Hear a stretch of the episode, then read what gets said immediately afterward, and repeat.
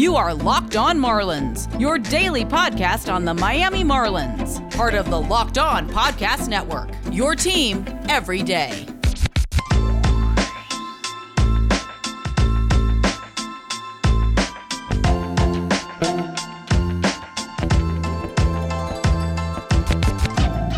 This is the Locked On Marlins podcast, your go to daily podcast on all things Miami Marlins. As always, I'm your host, Aram Leighton. I'm a longtime Marlins writer as well as a prospect writer and analyst. And in today's episode, we're going to talk about the Marlins' big victory over the D backs. And I know it's early in the season. Today is only May the 13th, but you just felt like, or at least I did, if the Marlins lost this one, it would have been just a very bad tone setter as you head into a difficult stretch moving moving forward because you have that fourth game of the series. Even if you pick that one up, it's not the best feeling losing three out of four against a team that you just swept and then heading over to LA to have to face, I don't remember the exact order, but it's going to be Kershaw, Bauer, and also Walker Buehler. The Dodgers utilize their extra off day to set up the rotation to where they can just put three studs against the Marlins in a row, and that will be uh, a lot of fun to watch. Uh, the way this offense has been generally,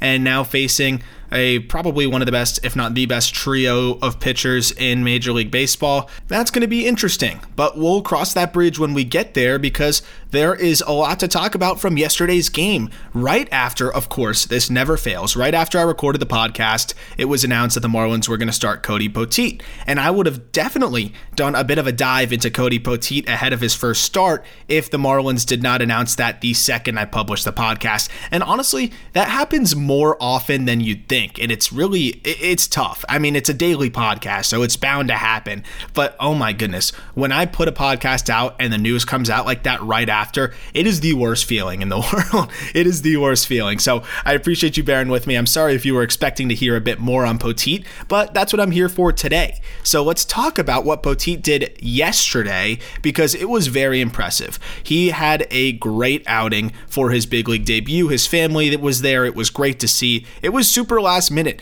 I know that uh, Craig Mish had floated on Twitter that there was a potential that he could get the start. I didn't even really see that because before that, I wasn't even really considering Cody Poteet making the start in that ball game yesterday. I figured it would probably just be another bullpen game since the Marlins seem to uh, love those. But Poteet came up big because I feel like every time you can go through this rotation and avoid a disastrous bullpen game or even just avoid a taxing game on your bullpen, that's a huge win. You're just hoping that you can get around every fifth day and just get one more cycle through the rotation closer to getting the reinforcements back. That's really how I look at it. I, I don't think that you can come up with a better term than just treading water. And I know I've said it a lot, but that's just the way it has to be. It's all hands on deck. So Poteet buys them at least one more slot in the rotation and one more time around where they didn't have this just gaping hole or this just totally different type of look to them than they generally have. Because he goes five innings, four hits, two earned runs,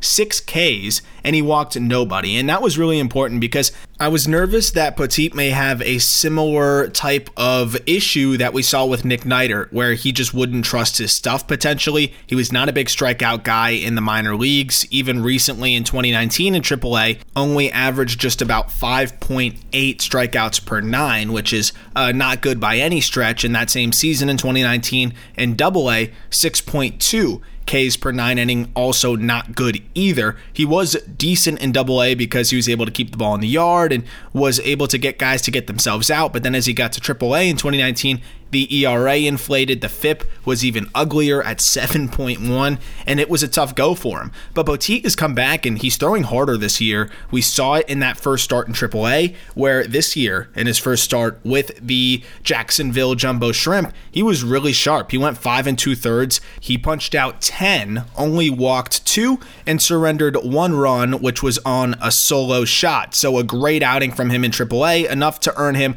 that spot start here for the Marlins. And his line in the game for the Marlins against the D backs here, he went five innings, four hits, two earned runs, surrendered a solo shot as well, and struck out six. And I think what was really impressive in the last two starts now is we've we've seen him punch out 16 batters in 10 and two thirds innings between AAA and the major leagues is that the velo is up. He was also throwing harder as the start went on, which was very impressive as well. So, as a guy that has seen an uptick in his velo, also being able to maintain it and actually start to throw harder as the start went on, that was a good, good sign. Also, his changeup showed some good shape. The breaking ball was pretty sharp at times as well. He missed pretty badly with the breaking ball, and that was the home run to Andrew Young, about 442 feet. And uh, that was a gift of a pitch. He definitely missed on that one, but I thought overall he did a really good job, and he definitely bought himself, or at least I would think so, he bought himself another start in the meantime. And while I don't know how sustainable this kind of performance is long term, I do believe that he is a better version of what we saw from 2019 and that he can maybe hold the fort down for a couple starts. We'll see. He would have to face the Phillies, I believe, coming up maybe multiple times if he goes around the rotation twice. So that is definitely going to be a tougher matchup than maybe this Arizona Diamondback team. But overall, he has at least earned himself another start in my book. And there was some good numbers around what he was able to do with his arsenal, I think. And his fastball, again, having that uptick in velo is great to see. Cold strike whiff rate of 35% on the heater is pretty solid, topped out at 97. He racked up a total of 13 whiffs as opposed to Matt Peacock, who was the last minute uh, fill in starter on the other side as Zach Gallen went down with an elbow strain, I believe, which is very scary. And I hope he's all right and can avoid any serious elbow issues. But that's usually not a good indicator of uh, what's to come. But we'll hope for the best with Zach Gallen. Poteet, 13 swings and misses. Then Matt Peacock had just three. For Poteet, he had seven whiffs on the heater, three whiffs on the changeup, and three on the breaking ball. And I think that is a really, really good takeaway for a guy that was pretty much just thrown into the fire there. And I don't know if the Marlins could have asked for anything more from him than what he turned in. Picks up the victory in his first start as well. All just really great things to see. Also, how about Jesus Aguilar? I mean, this guy is just on another level right now.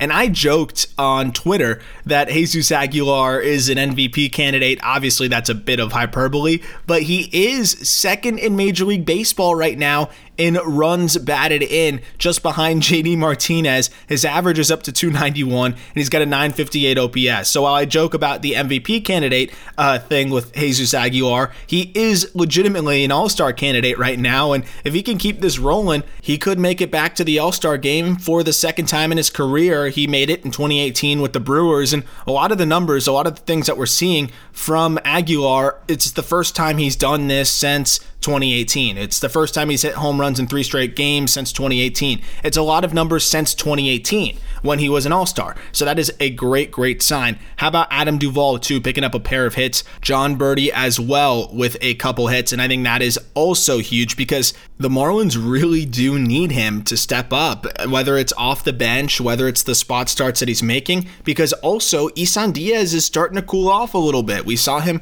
put together a few good games in a row, but all of a sudden now, over the last seven games, he's two for his last 15. He has that grand slam, but that's it. Two for his last 15. That's a 133 batting average. So we don't know how much longer the Marlins can lean on Isan. I've kind of said I've not really been sold on him and his lack of bat speed for a while. I've been really happy with what he's been able to give the Marlins. He has filled in nicely over the last handful of ball games, but he is cooling off a little bit. So if the Marlins to get Jon Berti to heat up, that would be a huge bonus. And even still, in the meantime, have some sort of platoon going on with Isan and Berti. He came out of yesterday's game, did Isan, but he's fine. It was more precautionary. He wasn't feeling well. But for the rest of the Marlins offense right now, you know, it's really been just a, a two man show, three man show, I'd say, between Rojas, Aguilar, and Dickerson. I talked about that yesterday. But the Marlins really need Duvall to step up, probably as much as anybody. And then seeing Berti start to put it together was huge. Even Magneuris Sierra had a couple hits. Right after I said his uh, roster spot was quite meaningless, he picks up two hits. I still stand by the fact that I don't think his roster spot is that valuable. I'm not saying just like release him, but I think the second you are ready to uh, bring Jesus Sanchez into the mix, I think Sierra might have to be the guy that goes, and that will unfortunately probably be the case, but we'll have to see. We'll see how the Marlins decide to navigate that. Also, the catcher situation. Now, Faro is getting closer to returning. I'm expecting that Sandy Leon will be the guy that remains. Beyond the fact that Sandy has been just swinging a better bat and has actually been hitting the ball kind of well the last few games. He squared one up two games ago. That was uh, the end of the ball game. A really nice catch by Pavin Smith, and then he homered yesterday. So he's definitely been competent at the plate and been swinging it a little bit. And I like the experience that he brings. If we're going to compare him to Wallach, while neither are the sexiest of options, but also as Eli Sussman, managing editor of Fish Stripes, pointed out on Twitter recently,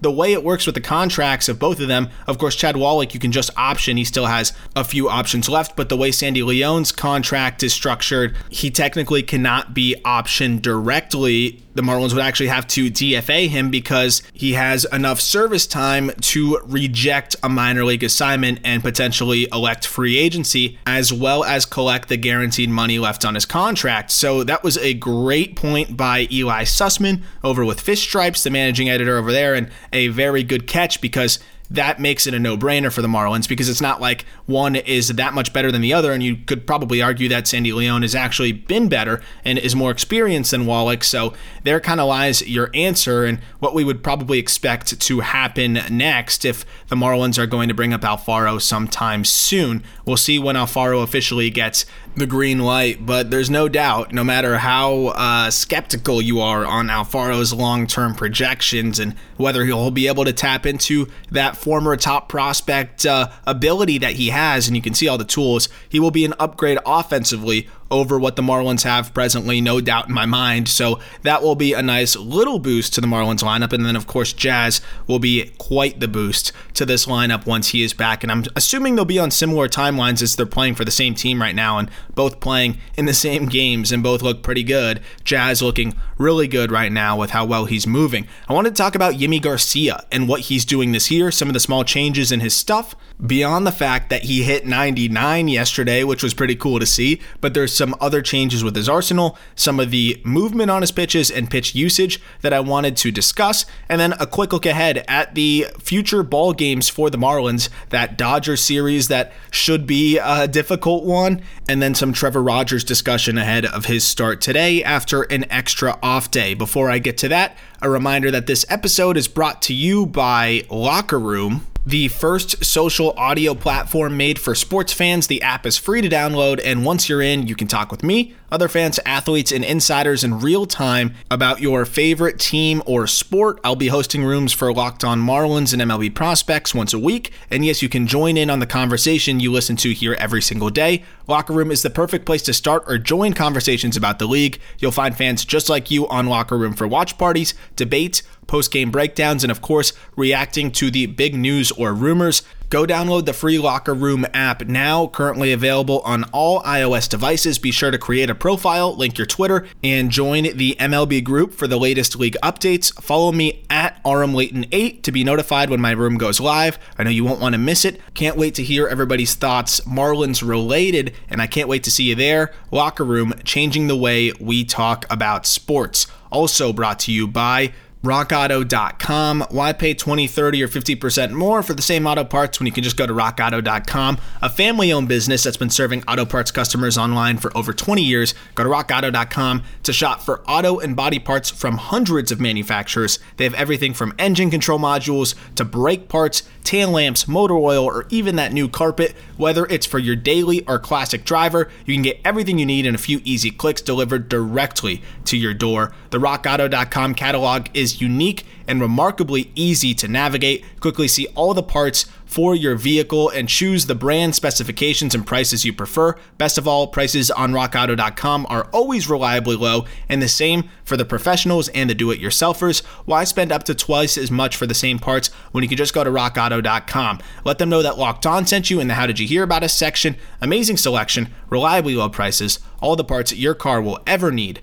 RockAuto.com. So let's talk a little Yimi, the Marlins closer who has been great this season. So far, six saves, a 1.76 ERA, 15 and a thirds innings, 15 Ks. And while some of the baseball savant uh, metrics may not paint the prettiest of pictures. If we haven't learned by now, Yimi Garcia is one of those guys that you can't really look at the average exit velocity or the max exit velocity or even like expected ERA as much as that is an important stat because he is one of those guys that just kind of is an outlier. He's an outlier to a lot of the metrics. Would I like to see some of those peripherals be a bit better? Of course, absolutely. It would make me feel a lot more comfortable about his long term outlook. And there are some little kinds of points here that are somewhat concerning. I'm not going to put too much stock in it because, again, he seems to defy a lot of those concerns around the metrics, although he is giving up a little bit more hard contact than he was last year. The expected batting average is a bit higher. Everything across the board is a bit higher. However,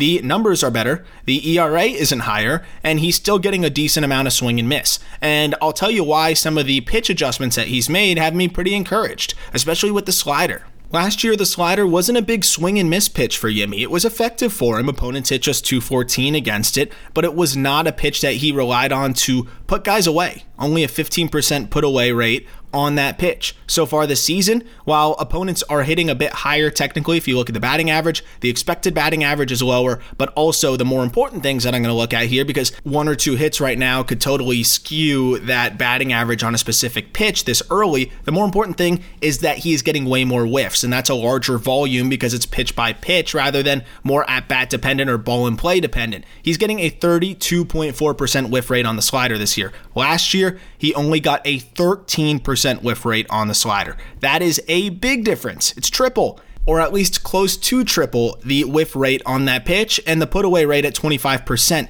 This is not a coincidence because the slider is much different looked this year. It is harder by about 2 miles per hour and not only that, but it's sharper and it's tighter, which is also important. His vertical movement on the pitch has actually dropped a little bit. Even the horizontal movement has dropped a little bit less, but a tiny bit. And you might be thinking, why would you want less movement on the slider? But this is actually something that we're seeing across the game, and the Rays have been really influential in this. They're doing it with Luis Patino right now. I was just talking about this on Locked On MLB Prospects, where Luis Patino was having trouble commanding his slider. It was a plus pitch, but it was not as effective for him last year. Now that he goes to the Rays, as we know what the Rays do to pitchers, they just unlock things for them and make them so much better. And they helped John Curtiss a lot with his breaking ball. But Patino's slider was a lot more of a swervy pitch. They eliminated a lot of that vertical movement, even a little bit of the horizontal movement, but it's firmer, it's sharper, and has later bite, and he commands it way better. We're seeing the same thing with Yimi Garcia so far this year.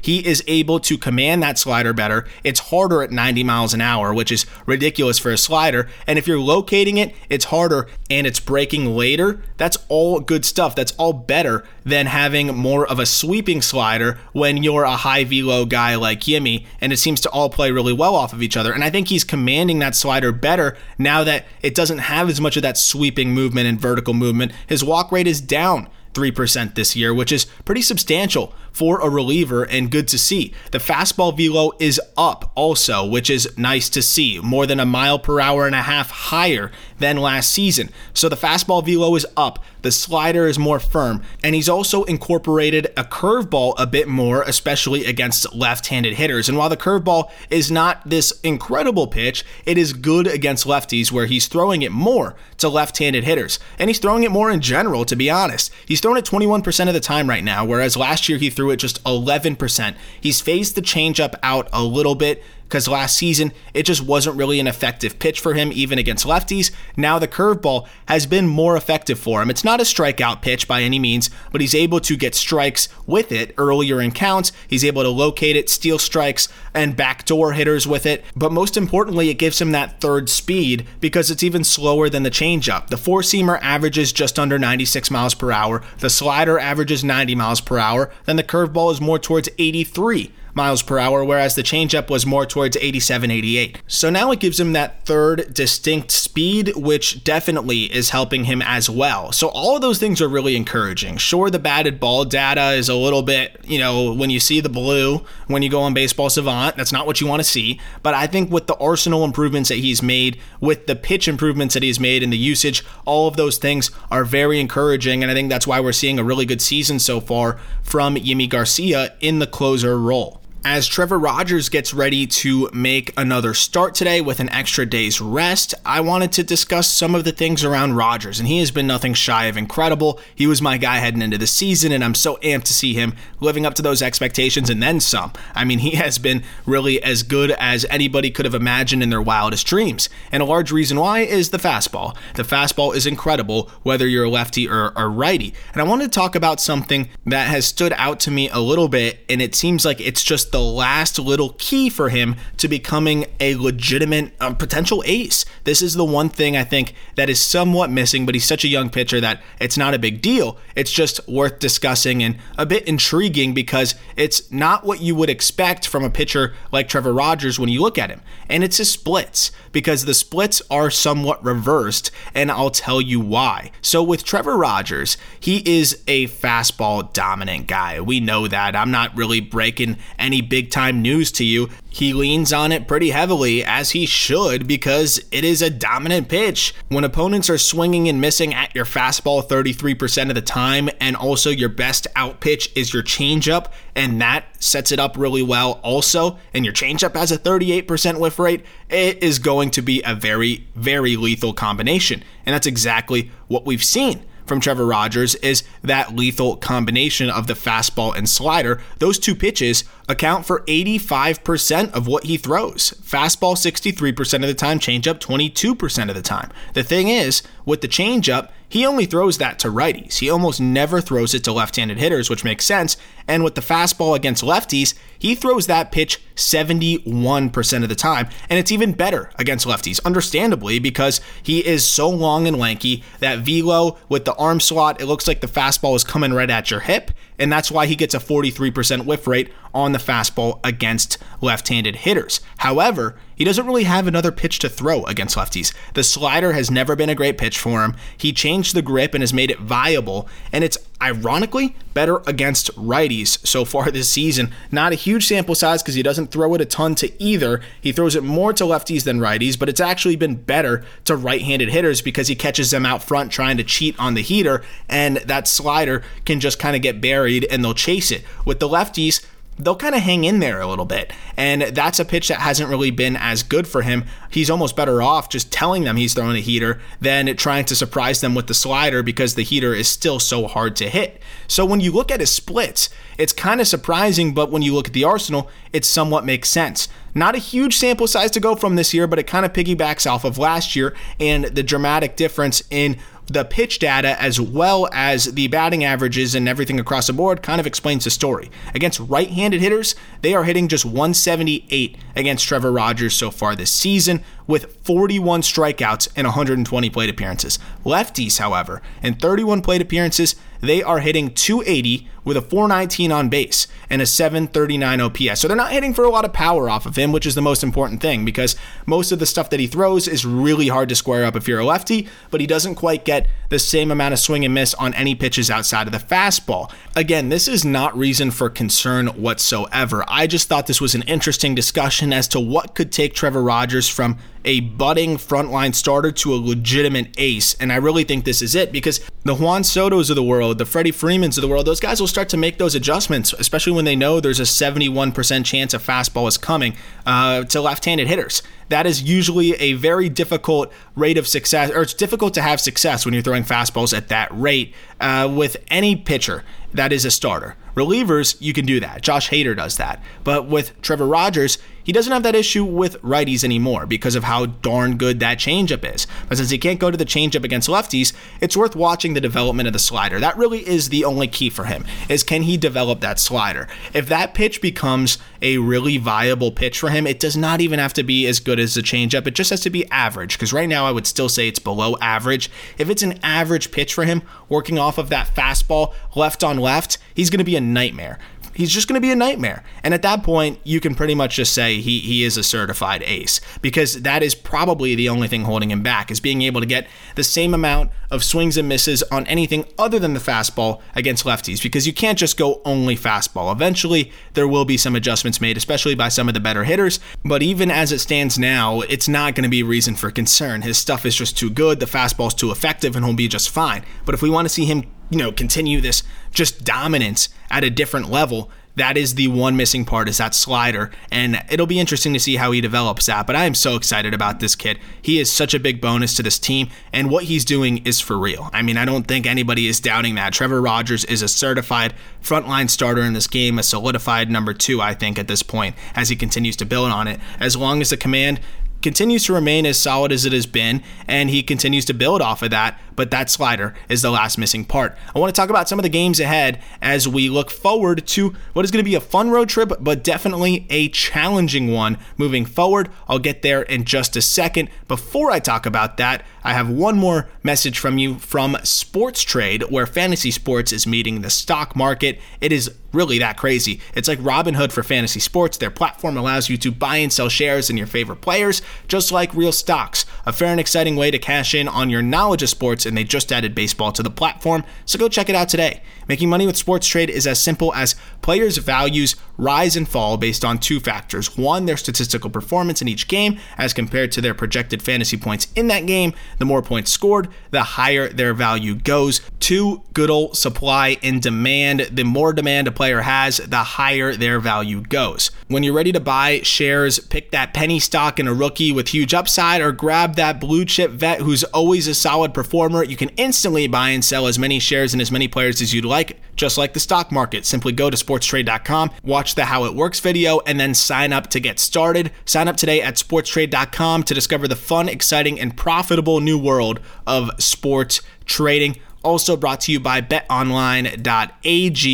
Baseball season's in full swing right now, and we have all of the latest news, odds, and anything for your sporting needs at Bet Online. Before the next pitch, head over to Bet Online on your laptop or mobile device and check out all of the latest bonuses and contest information they have. Best of all, if you go to the website right now and use the promo code Locked On, that's one word Locked On, you'll get a 50% welcome bonus on your first deposit. That's promo code Locked On for a 50% welcome bonus on your first deposit. Bet Online, your online sportsbook experts. So, as we look ahead at the Marlins schedule, they have some decisions to make with that rotation and what they want to do, especially in that middle game against the Dodgers, where it's going to be Trevor Rogers today, then Sandy Alcantara versus Clayton Kershaw, which should be a pretty fun one. Then we have to see who they decide to go to in that game, too, which will be Trevor Bauer for the Dodgers. A tough matchup for the Marlins as Bauer has looked as good as ever and really has just picked up where he left off last season. However, Bauer has not been getting a lot of run support, and the Marlins were able to take advantage of that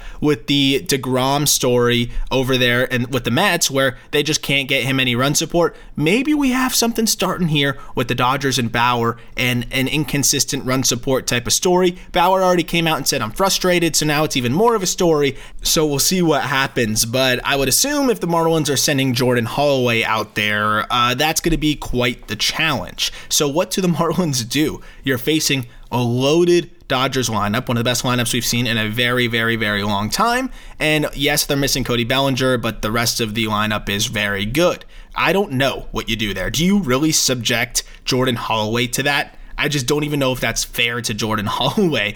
I know the Marlins don't really care and they might just throw him out there, but they may be better served just going bullpen game on that one. And I hate the bullpen games, as you can tell from the last few episodes. But if you're going to try to beat the Dodgers, your best bet might just be piecing one together where you have all of your bullpen arms that are just really on that day. Couple go a couple innings, and you just keep passing the baton and hope you can keep them in check. I think if you put a Jordan Holloway out there, they're going to get to him, and that's almost inevitable, and that's going to be a really big challenge for him. We'll see what they decide to do. It should be interesting. God forbid they bring Dan Castano up to face him or something like that. That would be a nightmare. So we'll see. If Dan Castano goes up there and pitches against the Dodgers in that game, I am taking the over, and I'm assuming that there's going to be like nine home runs. It's not even anything against Dan Castano. I think that in certain matchups, in certain situations, he can be competitive because he gets guys to get themselves out. But the Dodgers, they will tee off. They like to hit the ball in the air, and Dan Castano is a guy that likes to try to get a lot of weak fly balls. Dodgers don't hit a ton of those, so we'll see who they go with. I doubt it's Castano. I'm assuming it's either going to be Holloway getting another nod or the Marlins going bullpen game. Either way, it's going to be really tough to win that one,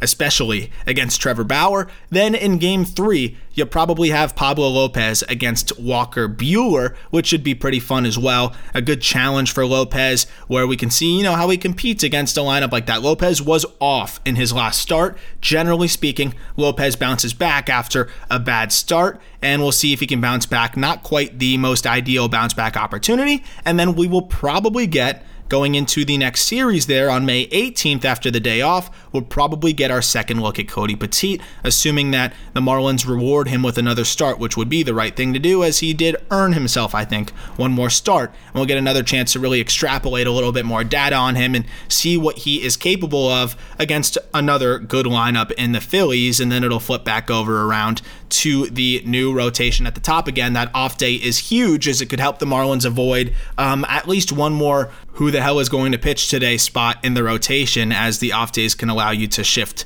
the rotation through that one hole you have in that five man spot. So that will be helpful for the Marlins, and we'll see how they decide to utilize that. Good chance we could see Jazz Chisholm back this weekend, maybe Jorge Alfaro as well. That would also be quite the boost for the Marlins by the middle of this series against the Dodgers. And then, of course, heading into the division games, which are more important than that Dodger series. So the Marlins may want to wait and just have him back and have some of those reinforcements back for the Philly series. We'll see how they decide to navigate that. No updates yet. And we need an update on Starling Marte sometime soon as well. We'll see what the timeline is on Marte. Obviously, he's going to be delayed quite a bit and could return right around the same time as uh, one of the Marlins pitchers, as it seems like that might be a more accurate timeline. Elieser is inching his way back, Sixto lagging a little bit further behind. That should do it for today's episode. Thank you so much for taking the time to listen with me. Thank you to those who take the time to leave a rating as they help me grow the show immensely, and the numbers have been so incredible so far this season. I am just incredibly humbled to see the show grow, and I appreciate those of you who may be telling your friends